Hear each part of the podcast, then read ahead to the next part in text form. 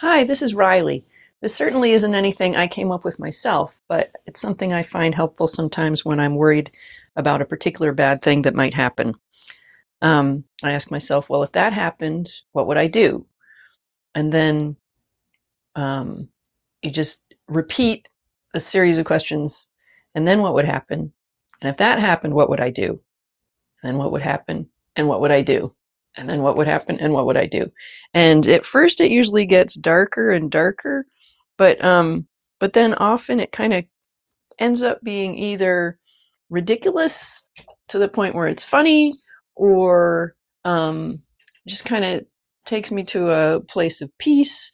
Um it it can go in surprising directions and it it just tends to um loosen up how I feel about that bad thing that might happen give it a try.